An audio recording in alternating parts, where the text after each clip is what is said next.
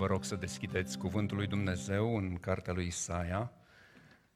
Vom citi capitolul 40, pagina în Biblii 712, spune așa de minunat cuvântul Domnului aici, Isaia 40, de la versetul 1. Mângâiați, mângâiați pe poporul meu, zice Dumnezeul vostru, vorbiți bine Ierusalimului și strigați că robia lui s-a sfârșit, că nelegiuirea lui este ispășită, căci a primit din mâna Domnului de două ori cât toate păcatele lui.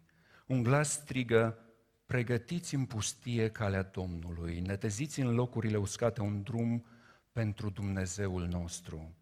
Orice vale să fie înălțată, orice munte și orice deal să fie plecate, coastele să se prefacă în câmpii și strâmtorile în vâlcele. Atunci se va descoperi slava Domnului și în clipa aceea orice făptură o va vedea căci gura Domnului a vorbit. Un glas zice, strigă. Și eu am răspuns, ce să strig? Orice făptură este ca iarba și toată strălucirea ei ca floarea de pe câmp. Iarba se usucă, floarea cade când suflă vântul Domnului peste ea. În adevăr, poporul este ca iarba. Iarba se usucă, floarea cade, dar cuvântul Dumnezeului nostru rămâne în veac. Suiete pe un munte înalt ca să vestești Sionului vestea cea bună. Înalță-ți glasul cu putere ca să vestești Ierusalimului vestea cea bună. Înalță-ți glasul, nu te teme și spune cetăților lui Iuda. Iată Dumnezeul vostru, Iată Domnul Dumnezeu vine cu putere și poruncește cu brațul lui. Iată că plata este cu el și răsplătirile vin înaintea lui. El își va paște turma ca un păstor, va lua miei în brațe, îi va duce la sânul lui și va călăuzi blând oile care aleptează. Cine a măsurat apele cu mâna lui? Cine a măsurat cerurile cu palma și a strâns țărâna pământului într-o treime de măsură? Cine a cântărit munții cu cântarul și dealurile cu cumpăna? Cine a cercetat Duhul Domnului și cine l-a luminat cu sfaturile lui? Cu cine s-a sfătuit el ca să ia învățătură? Cine l-a învățat cărarea dreptății? Cine l-a învățat înțelepciunea și a făcut cunoscută calea priceperii? Iată neamurile sunt ca o picătură de apă din vadră, sunt ca praful pe o cumpănă. El ridică ostroavele ca un bob de nisip. Libanul n-ajunge pentru foc și dobitoacele lui n-ajung pentru arderea de tot. Toate neamurile sunt ca o nimica înaintea lui nu sunt decât nimicnicie și deșertăciune. Cu cine voiți să asemănați pe Dumnezeu și cu ce asemănare îl veți asemăna? Meșterul toarnă idolul și argintarul îl îmbracă cu aur și îi toarnă lănțișoare de argint. Iar cine este sărac alege ca dar un lemn care nu putrezește. Își caută un meșter iscusit ca să facă un idol care să nu se clatine. Nu știți, n-ați auzit, nu vi s-a făcut cunoscut de la început, nu v-ați gândit niciodată la întemeierea pământului. El șade deasupra cercului pământului și locuitorii lui sunt ca niște lăcuste înaintea lui. El întinde cerurile ca o maramă subțire și le lățește ca un cort ca să locuiască în el. El preface într-o nimica pe voievozi și face o nimica din judecătorii pământului. De-abia sunt sădiți, de-abia sunt semănați, de-abia li s-a înrădăcinat tulpina în pământ și el suflă peste ei, te se usucă și un vârtejul ia ca pe niște paie. Cu cine mă veți asemăna ca să fiu deopotrivă cu el, zice cel sfânt. Ridicați-vă ochii în sus și priviți. Cine a făcut aceste lucruri? Cine a făcut să meargă după număr în șir oștirea lor? El le cheamă pe toate pe nume, Așa de mare e puterea și tăria lui, că una nu lipsește. Pentru ce zici tu, Iacove? Pentru ce zici tu, Israele? Soarta mea este ascunsă dinaintea Domnului și dreptul meu este trecut cu vederea înaintea Dumnezeului meu. Nu știi? N-ai auzit? Dumnezeul cel veșnic, Domnul a făcut marginile pământului, El nu obosește, nici nu ostenește, priceperea lui nu poate fi pătrunsă. El dă tărie celui obosit și mărește puterea celui ce cade în leșin. Flăcăii obosesc și ostenesc, chiar tinerii se clatină, dar cei ce se încred în Domnul își înnoiesc puterea, ei zboară ca vulturii, aleargă și nu obosesc, umblă și nu ostenesc. Domnul să binecuvinteze cuvântul lui cel sfânt. Amin. Vă rog să ocupați locurile. Este copleșitoare rugăciunea pe care am rostit-o cu toții în ultima cântare. Nu știu dacă ați fost atenți la versurile acestei cântări. Doamne, așteptăm să imprimi în noi chipul Tău cel sfânt.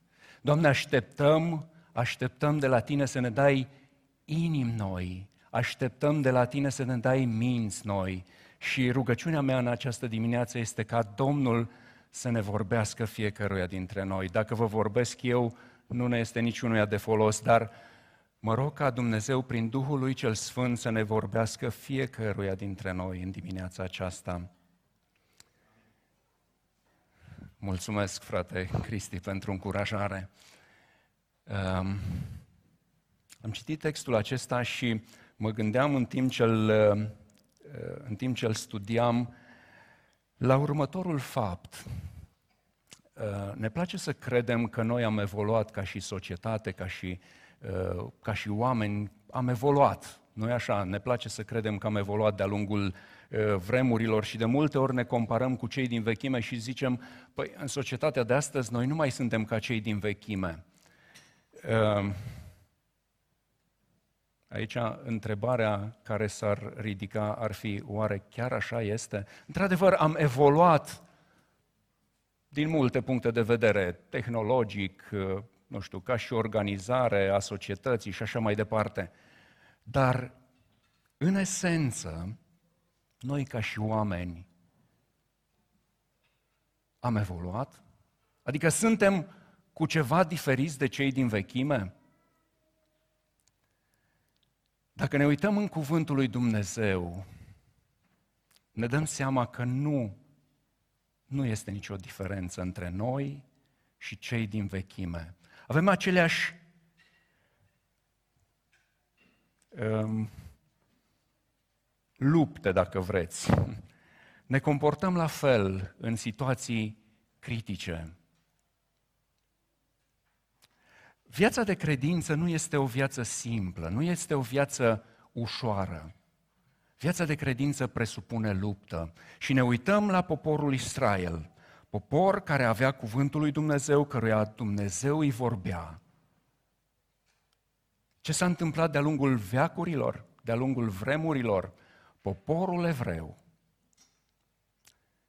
se îndepărtează de Dumnezeu Poporul evreu este departe cu inima de Dumnezeu.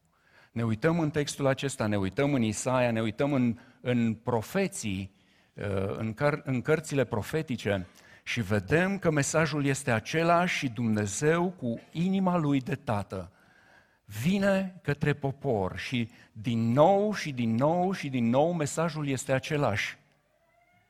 Și îi cheamă la pocăință, îi cheamă la întoarcere cu fața către Dumnezeu. Poporul, în textul acesta pe care l-am citit, poporul este în pragul robiei.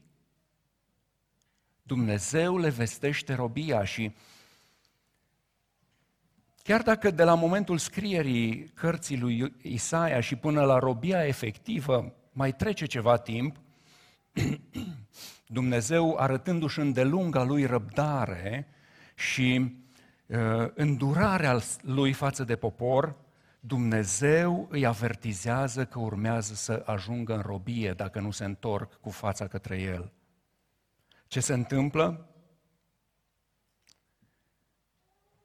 Deși poporul păcătuise, deși era tot mai departe de Dumnezeu, Dumnezeu, prin vocea lui Isaia, le comunică ce urmează să se întâmple în robie în timpul robiei, cum vor ajunge în Babilon, cum vor ajunge într-o împărăție departe de uh, țara lor, cum vor ajunge să slujească un popor condus de zei morți, plămădirea oamenilor, închipuirea oamenilor.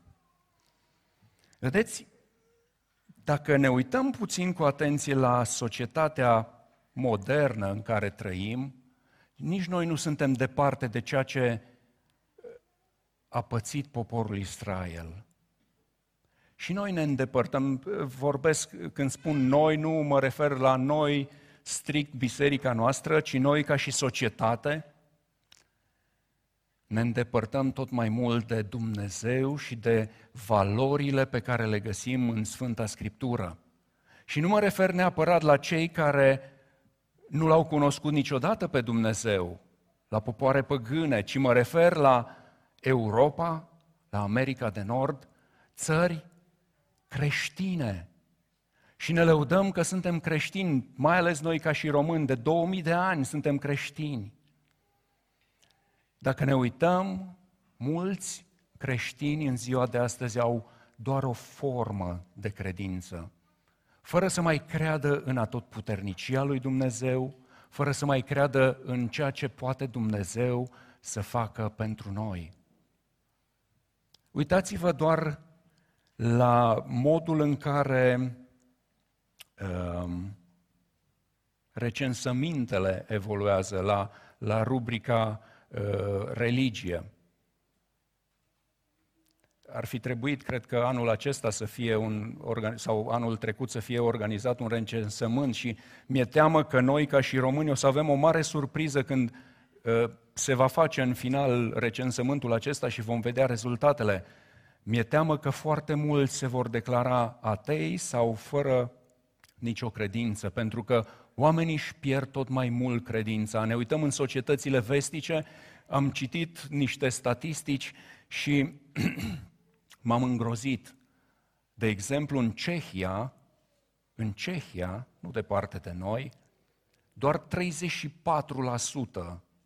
doar 34% se mai declară creștini. țările vestice, Franța, nu mai vorbesc, uh, și alte țări, tot mai puțini oameni se declară creștini, urmași ai lui Hristos.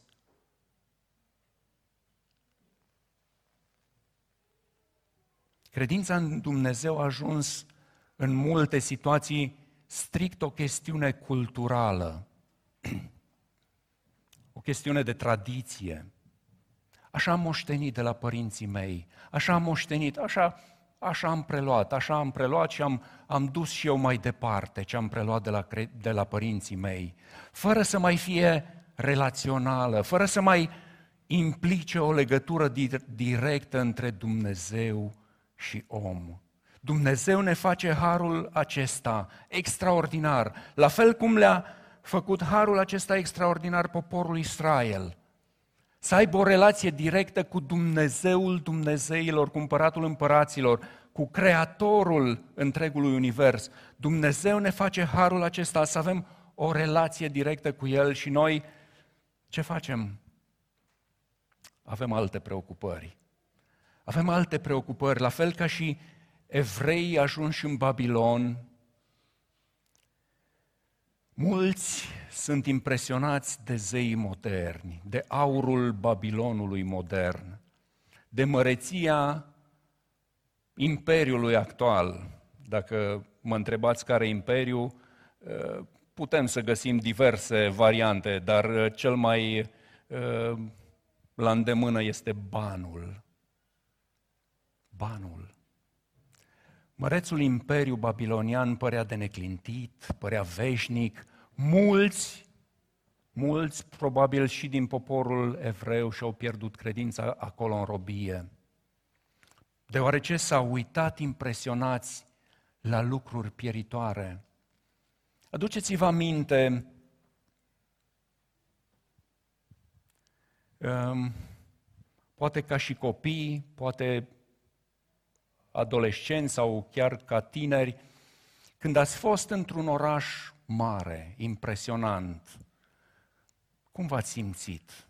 Ați ajuns într-un loc nou, necunoscut, un oraș mare, ce ați simțit? Poate ați mers pe diverse străzi, v-ați uitat la clădiri impresionante, la... și ați zis, wow, uite și aici, și aici, și aici, e impresionant și am fost impresionați. De ceea ce vedeam. nu e așa? Ați pățit? Bănuiesc că ați pățit și dumneavoastră. Eu am pățit-o de mai multe ori. Și am fost impresionat. Am fost impresionat de ceea ce am văzut. La fel mă gândesc că s-a întâmplat cu poporul evreu în momentul în care a ajuns în robie. Și Dumnezeu, în uh, Isaia și în textul acesta, vreau să ne uităm la trei idei principale pe care Dumnezeu le transmite poporului. Cu siguranță putem să găsim mult mai multe, dar vreau să ne uităm la trei în mod deosebit în dimineața aceasta. Idei la care poporul să cugete acolo în robie, la care poporul să se gândească, asupra cărora să mediteze în timpul robiei lor, idei care sunt la fel de actuale și în ziua de astăzi, ca și acum câteva mii de ani, când poporul a fost dus în robie. Și prima idee asupra căreia vreau să medităm cu toții este următoarea. Ceea ce găsim în versetele de la 1 la 11 și în mod deosebit de la versetul 6. Orice făptură, orice făptură, nu este nimeni care să se eschiveze de la regula aceasta. Orice om de pe planeta asta, orice făptură, indiferent unde se află, la ce nivel ierarhic se află, sau câți bani are, sau ce avere are, orice făptură este ca iarba. Cum ar putea să fie lucrarea mâinilor ei? Spune cuvântul lui Dumnezeu aici, dacă citim de la versetul 6, un glas strig, zice strigă și eu am răspuns, ce să strig? Orice făptură este ca iarba și toată strălucirea ei ca floarea de pe câmp. Iarba se usucă, floarea cade când suflă vântul Domnului peste ea. În adevăr, poporul este ca iarba, iarba se usucă, floarea cade, dar, dar, este un dar aici la care trebuie să fim cu o luare aminte, dar cuvântul Dumnezeului nostru rămâne în viac. De-a lungul vieții, chiar dacă nouă ne place să spunem că nu ne schimbăm, de-a lungul vieții, multe lucruri se schimbă în viețile noastre. Ni se schimbă sistemele de referință, ni se schimbă ideile. Se schimbă multe în viața noastră. Lucruri pe care, așa cum spuneam și mai înainte, le credem impresionante, le credem deosebite când suntem copii, adolescenți, tineri și așa mai departe. La vârsta maturității ne dăm seama că multe dintre acestea poate nu înseamnă mare lucru, poate nu înseamnă nimic chiar și nu mai au nicio valoare. Valorile ni se schimbă de-a lungul vieții. Dumnezeu ne provoacă în versetele acestea și în cuvântul acesta să ne stabilim prioritățile în funcție de un sistem de referință care nu se schimbă. Nu se schimbă niciodată. Cuvântul Dumnezeului nostru rămâne în viac. Asta este îndemnul pe care îl are Dumnezeu pentru poporul Israel și l-are pentru noi în dimineața aceasta. Care sunt valorile? Care, sunt, care îți este sistemul de referință? Ce este cel mai important din viața ta? Dă la o parte și pune-L pe Dumnezeu în primul rând în viața ta, pe primul loc. Dacă ne uităm, și este impresionant exemplul acestor tineri care ajung în, în robia babiloniană. Este vorba de Daniel și de cei trei tovarăși ai lui. Și dacă citiți în Daniel capitolul 1, în, cap, în Daniel capitolul 3, în Daniel capitolul 6, vedem că valorile acestor oameni nu se schimbă. Ajung acolo, în robia babiloniană, și ce se întâmplă? Ce fac ei? Ne spune Daniel capitolul 1, Daniel alege, se hotărăște, decide să nu se spurce cu bucatele uh, împăratului. În ciuda oricăror uh, efecte care le-ar putea avea decizia asta a lui. El decide să stea alături de Dumnezeu. Ne uităm în Daniel, capitolul 3. Împăratul ce face? Toarnă un chip de aur. Impresionant și poruncește ca tot poporul îl adună acolo, tot poporul, la auzul trâmbițelor, tobelor și așa mai departe, se închină înaintea chipului de aur. Ce fac cei trei tineri? Împărate, noi nu facem lucrul ăsta.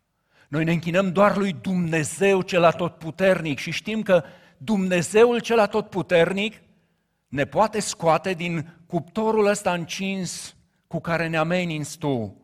Dumnezeul cel atotputernic poate să facă lucrul ăsta și chiar dacă nu ne va scoate, și chiar dacă nu ne va scoate, alegerea noastră este una singură. Noi îl urmăm pe Dumnezeu. Ăsta este sistemul nostru de referință. Dacă ne uităm în Daniel 6, iarăși împăratul dă o poruncă, sub presiunea celor din jurul lui, în anumit, într-un anumit context, dar dă porunca aceasta, timp de 30 de zile, nimeni nu se mai închină altui Dumnezeu sau vreunui idol decât împăratului. Daniel ce face? Este profund impresionat, nu-i așa, de decizia asta. În momentul în care aude porunca aceasta, ce face Daniel? Exact ce făcea și mai înainte. Exact același lucru. Se duce în cămăruța lui, se închină înaintea lui Dumnezeu și arată care este sistemul lui de referință. Atunci când îți stabilești viața pe cuvântul Domnului, binecuvântările Lui se văd din plin în viețile noastre, să știți. Indiferent de context, indiferent de amenințări, indiferent de necazuri, de probleme care decurg din lucrul acesta, Dumnezeu este Cel care își revarsă binecuvântările Lui în viețile noastre. În 1 Petru capitolul 1, de la versetul 22 la 25, Petru spune următoarele cuvinte, deci ca unii care prin ascultarea de adevăr v-ați curățit sufletele prin Duhul ca să aveți o dragoste de frați neprefăcută, iubiți-vă cu căldură unii pe alții din toată inima, fiindcă ați fost născuți din nou nu dintr-o sămânță care poate putrezi, ci dintr-una care nu poate putrezi prin cuvântul lui Dumnezeu care este viu și care rămâne în viac, căci orice făptură este ca iarba și toată slava ei ca floarea ierbii, iarba se usucă și floarea cade jos, dar cuvântul Domnului rămâne în viac și acesta este cuvântul care v-a fost propovăduit prin Evanghelie. Vedeți? Ce lucru extraordinar, ce încurajare extraordinară ne, ne pune Dumnezeu la dispoziție prin biserica Lui. Da, orice făptură este ca iarba și iarba trece și se usucă și se duce și dispare. Dar lucrul extraordinar pe care îl avem cu toții la îndemână este să ne iubim și să ne susținem unul pe altul, ne spune Petru aici, să avem o dragoste de frați neprefăcută. Iubiți-vă cu căldură unii pe alții din toată inima, fiindcă ați fost născuți din nou, nu dintr-o sămânță care poate putrezi, ci dintr-una care nu poate putrezi, prin cuvântul lui Dumnezeu care este viu și care rămâne în veac. Asta este încurajarea pe care o avem noi ca și urmașa ai lui Hristos.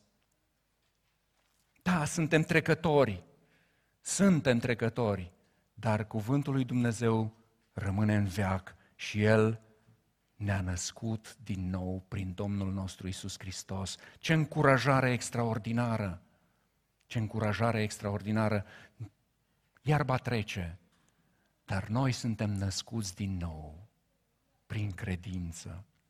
Chiar dacă suntem trecători, ceea ce este sigur este faptul că Domnul nostru, Domnul nostru va reveni și El ne-a dat promisiunea asta extraordinară că se duce să ne pregătească un loc ca acolo unde este El să fim și noi. Și spune cuvântul Domnului și în textul pe care l-am citit aici, la versetul 10, spune Iată Domnul Dumnezeu vine cu putere și poruncește cu brațul lui, iată că plata este cu el și răsplătirile vine, vin înaintea lui.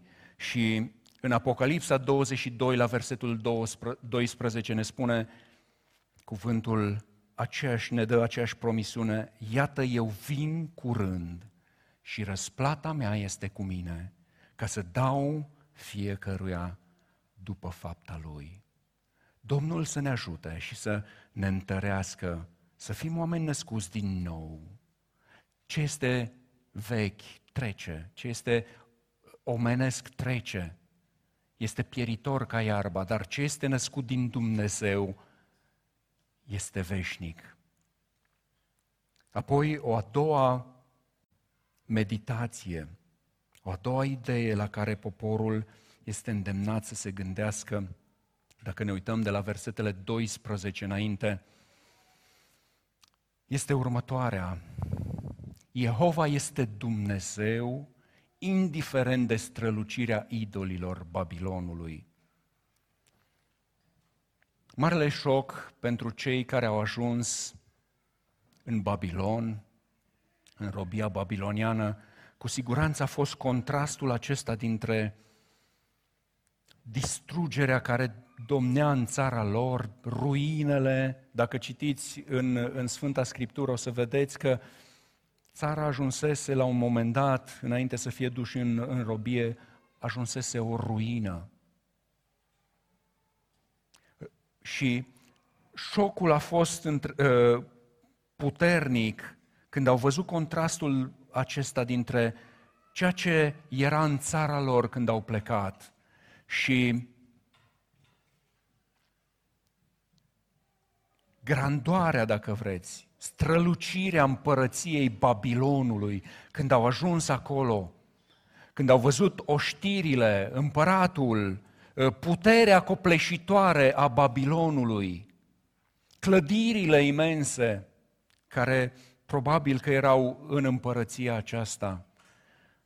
Pentru mâna de robi iudei, Babilonul era podoaba împăraților, falnica mândria haldeilor, dar pentru Dumnezeu, pentru Dumnezeu, Babilonul întreg era ca iarba și toată strălucirea lui, ca floarea de pe câmp.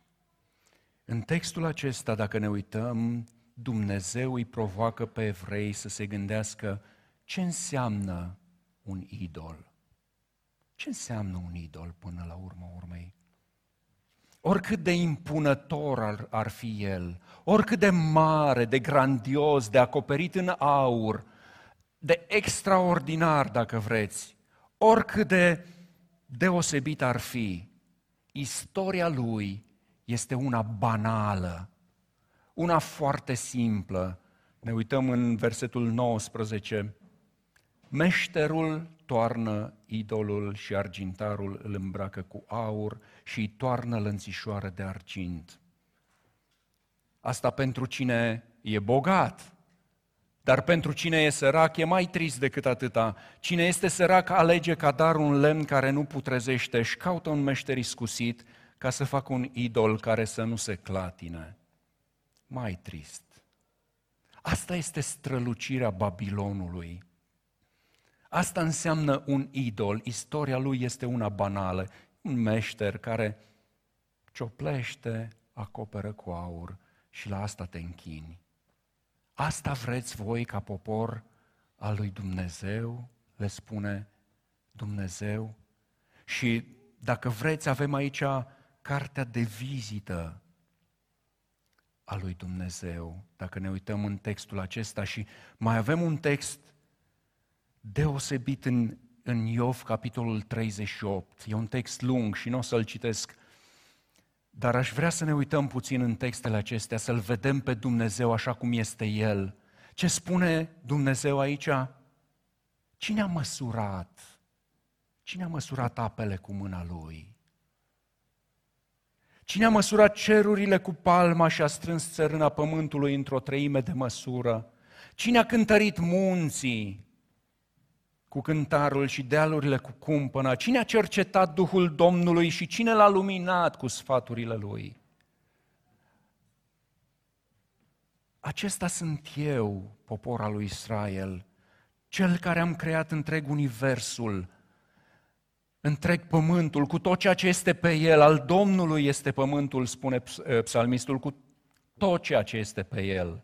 Și în Iov, deschideți cu mine în eh, Iov 38, este un text impresionant în care Dumnezeu îi se descoperă lui Iov și se arată așa cum este el și parcă îl vedem cu ochii minții pe Dumnezeu lucrând pământul acesta și împărțind apele și uh, pământul și întreg universul și creând stelele și luna și tot ceea ce este în, în univers. Spune acolo și Dumnezeu îl mustră, dacă vreți, într-un fel pe Iov și îi spune așa, unde erai tu când am întemeiat pământul? Spune dacă ai pricepere. Unde era? Ă, cine i-a hotărât măsurile, știi? Sau cine a întins frânghia de măsurat peste el? Pe ce sunt sprijinite temeliile lui? Sau cine i-a pus piatra din capul unghiului atunci când stelele dimineții zbucneau în cântări de bucurie? Și când toți fiii lui Dumnezeu scoteau strigăte de veselie, cine a închis marea cu porți când s-a aruncat din pântecele mamei ei, când i-am făcut haină din nori și scutece din întuneric, când i-am pus hotar și când i-am pus zăvoare și porți, când am zis, până aici să vii, să nu treci mai departe. Și continuă în modul acesta și Dumnezeu se prezintă și îl vedem pe Dumnezeu Creator, cât de minunat lucrează El. De când ești, ai poruncit tu dimineții, ai arătat zorilor locul lor, ca să apuce capetele pământului și să se scuture și să scuture pe cei răi de pe ei. Citiți în continuare, este un text impresionant în care îl vedem pe Dumnezeu, Creatorul, cum a lucrat El întreg pământul și cum a creat tot ceea ce este pe pământul acesta în măreția Lui. Și Iov, mustrat, își vede micimea lui. Iov, acela despre care Dumnezeu vorbea că este neprihănit și nu mai este nimeni pe suprafața pământului ca și Iov. Și iată ce spune Iov în capitolul 42. Urechea mea auzise vorbindu-se de tine, dar acum ochiul meu te-a văzut. De aceea mi-e scârbă de mine și mă pocăiesc în țărână și în cenușă. Asta este ceea ce spune cel mai neprihănit om de pe suprafața planetei. Mi-e scârbă de mine când mă uit la tine, Dumnezeule Atotputernic, și la ceea ce ai creat tu și cum ai creat și cât de minunat ai fost. Mi-e rușine de mine. Și atunci când îl vedem pe Dumnezeu așa cum este El, ne dăm seama că tot ceea ce este strălucirea Babilonului este o nimica înaintea lui Dumnezeu. Nu înseamnă nimic pentru că Dumnezeu este Cel care a creat totul din nimic.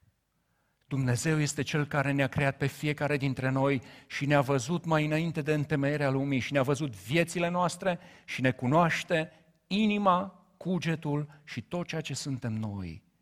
Acesta este Dumnezeul pe care îl slujim.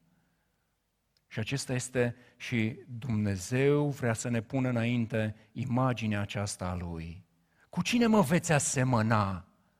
Cu cine putem să-L asemănăm pe Dumnezeu? Cu un idol banal și acum ă, nu vreau să intru în detaliile acestea, dar cu siguranță avem fiecare dintre noi idolii noștri și uh, sunt atâta demascați în ziua de astăzi în diverse feluri și atâta timp pierdem cu mulți dintre idolii noștri și strălucirea Babilonului parcă e mai mare ca niciodată și ne uităm și vedem și ne dorim și noi din strălucirea Babilonului. Dar cu cine putem să-L asemănăm pe Dumnezeul nostru, Cel care a făcut totul? Vrem să-L asemănăm cu ceva banal, cu ceva făcut de mâini omenești?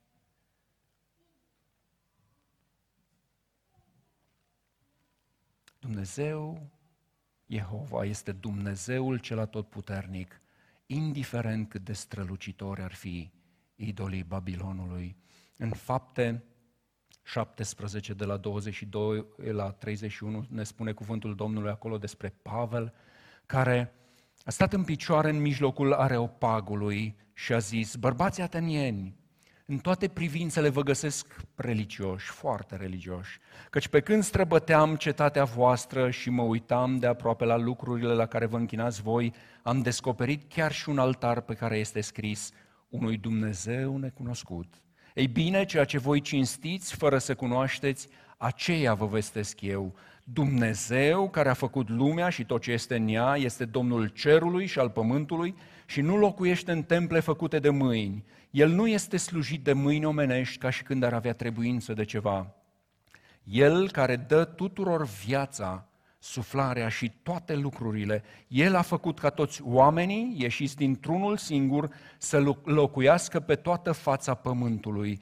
Le-a așezat anumite vremi și a pus anumite hotare locuinței lor, ca ei să caute pe Dumnezeu și să se silească să-L găsească bâșbuind, măcar că nu este departe de fiecare din noi, căci în El avem viața, mișcarea și ființa, după cum au zis și unii din poeții voștri, suntem din neamul Lui. Astfel, dar, fiindcă suntem de neam din Dumnezeu, nu trebuie să credem că dumnezeirea este asemenea aurului sau argintului sau pietrei cioplite, cu meșteșugirea și iscuisința omului.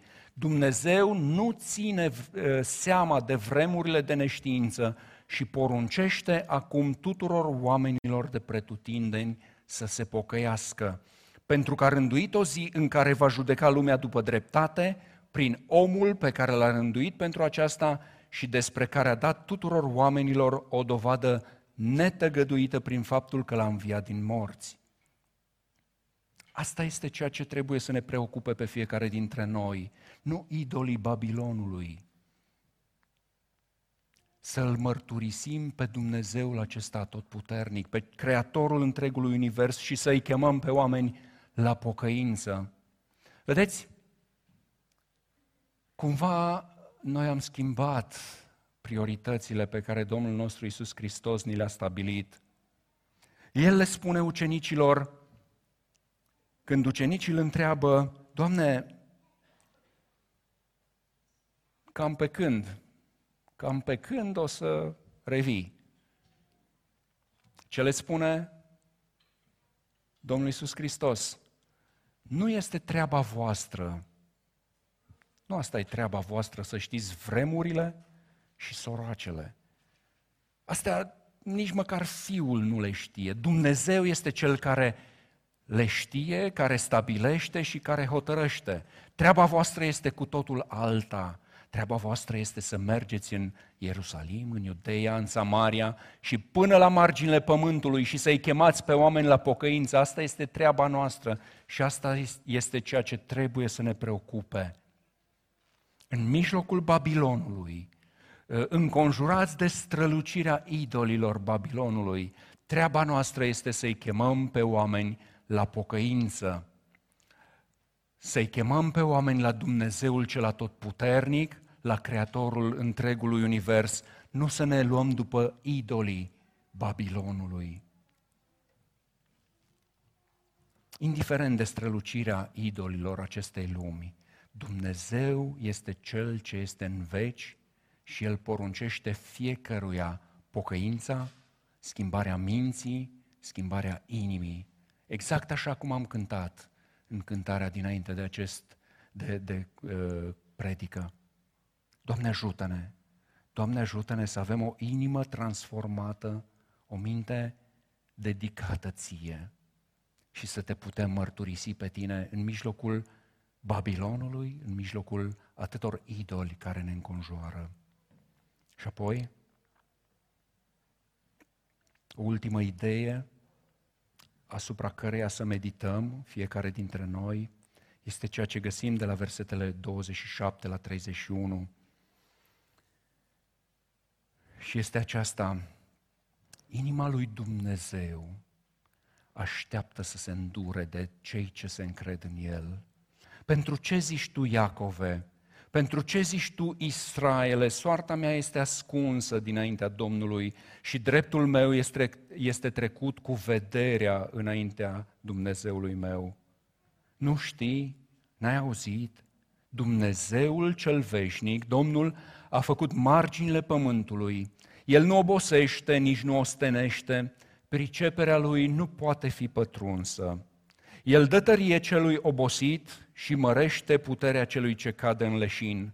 Flăcăii obosesc și ostenesc, chiar tinerii se clatină, dar cei ce se încred în Domnul își înnoiesc puterea, ei zboară ca vulturii, aleargă și nu obosesc, umblă și nu ostenesc. În împărăția lui Dumnezeu, nici binecuvântarea și nici blestemul nu sunt stații terminus pentru poporul lui Dumnezeu. Necazul, problemele prin care trecem. Valoarea supremă nu trebuie căutată în binecuvântare și pierderea supremă nu este blestemul. Întotdeauna Dumnezeu se îndură de cei care aleg să-L urmeze pe El. Și dacă ne uităm în, în Deuteronom, acolo unde Dumnezeu îi prezintă poporului binecuvântarea și blestemul, niciuna dintre cele două nu sunt veșnice și de neschimbat. Întotdeauna, întotdeauna se pot schimba. Indiferent cât de greu și apăsător ne este, Dumnezeu folosește, le folosește pe cele două pentru un scop și nu ca scop în sine. Și scopul acesta este relația noastră cu Dumnezeu.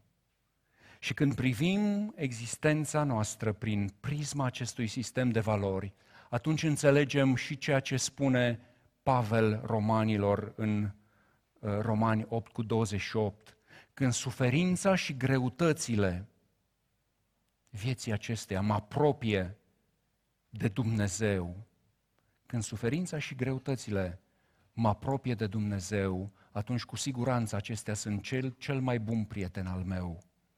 Oricât de tare mă doare, oricât de tare sufăr, prezența și lucrarea lor în mine, voi ajunge să spun împreună cu Pavel cuvintele lui. Pe de altă parte știm că toate lucrurile lucrează împreună spre binele celor ce iubesc pe Dumnezeu. Nu spune aici că doar binecuvântarea, doar atunci când ne merge bine.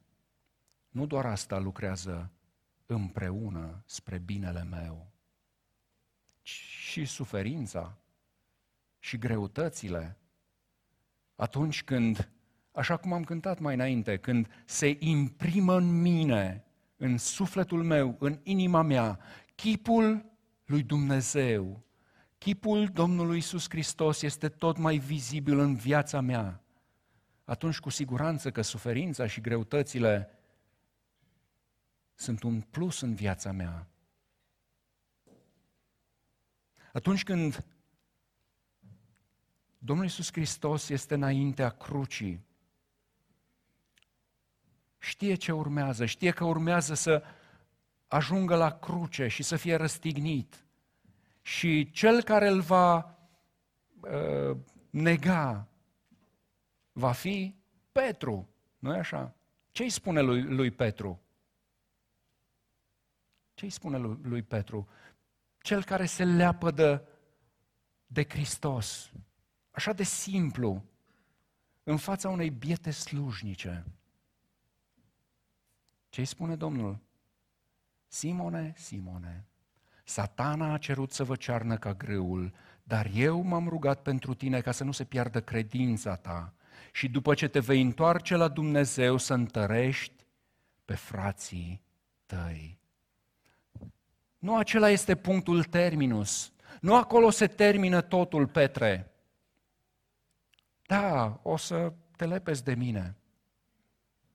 O să zici că nu m-ai cunoscut niciodată. Dar nu acolo se termină totul. Dumnezeu așteaptă să se îndure de fiecare dintre noi.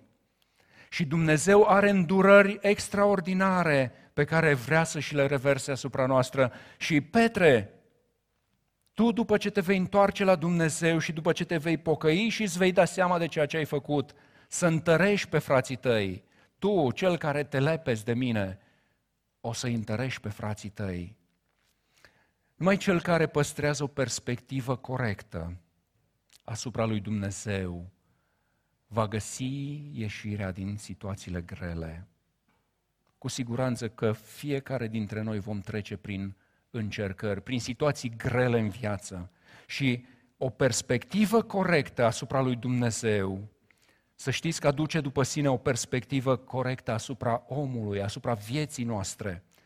Iar cel care recunoaște realitatea aceasta, că împreună cu orice altă făptură este ca iarba, va accepta soluția mântuitoare pe care numai Dumnezeu și pe care numai brațul Domnului ne poate aduce. Dumnezeu cel atotputernic, cel care a creat întreg universul cu tot ceea ce este pe el, pământul cu tot ceea ce este pe el și ne-a creat pe fiecare dintre noi prin brațul lui, așteaptă să se îndure de fiecare dintre noi. Să lăsăm pe el să se îndure de fiecare dintre noi, să, să stăm lângă el, să folosim cuvântul lui Dumnezeu ca și standard de referință în viețile noastre, ca sistem de referință în viețile noastre. Stând pe promisiunile lui Hristos, cântăm noi o cântare.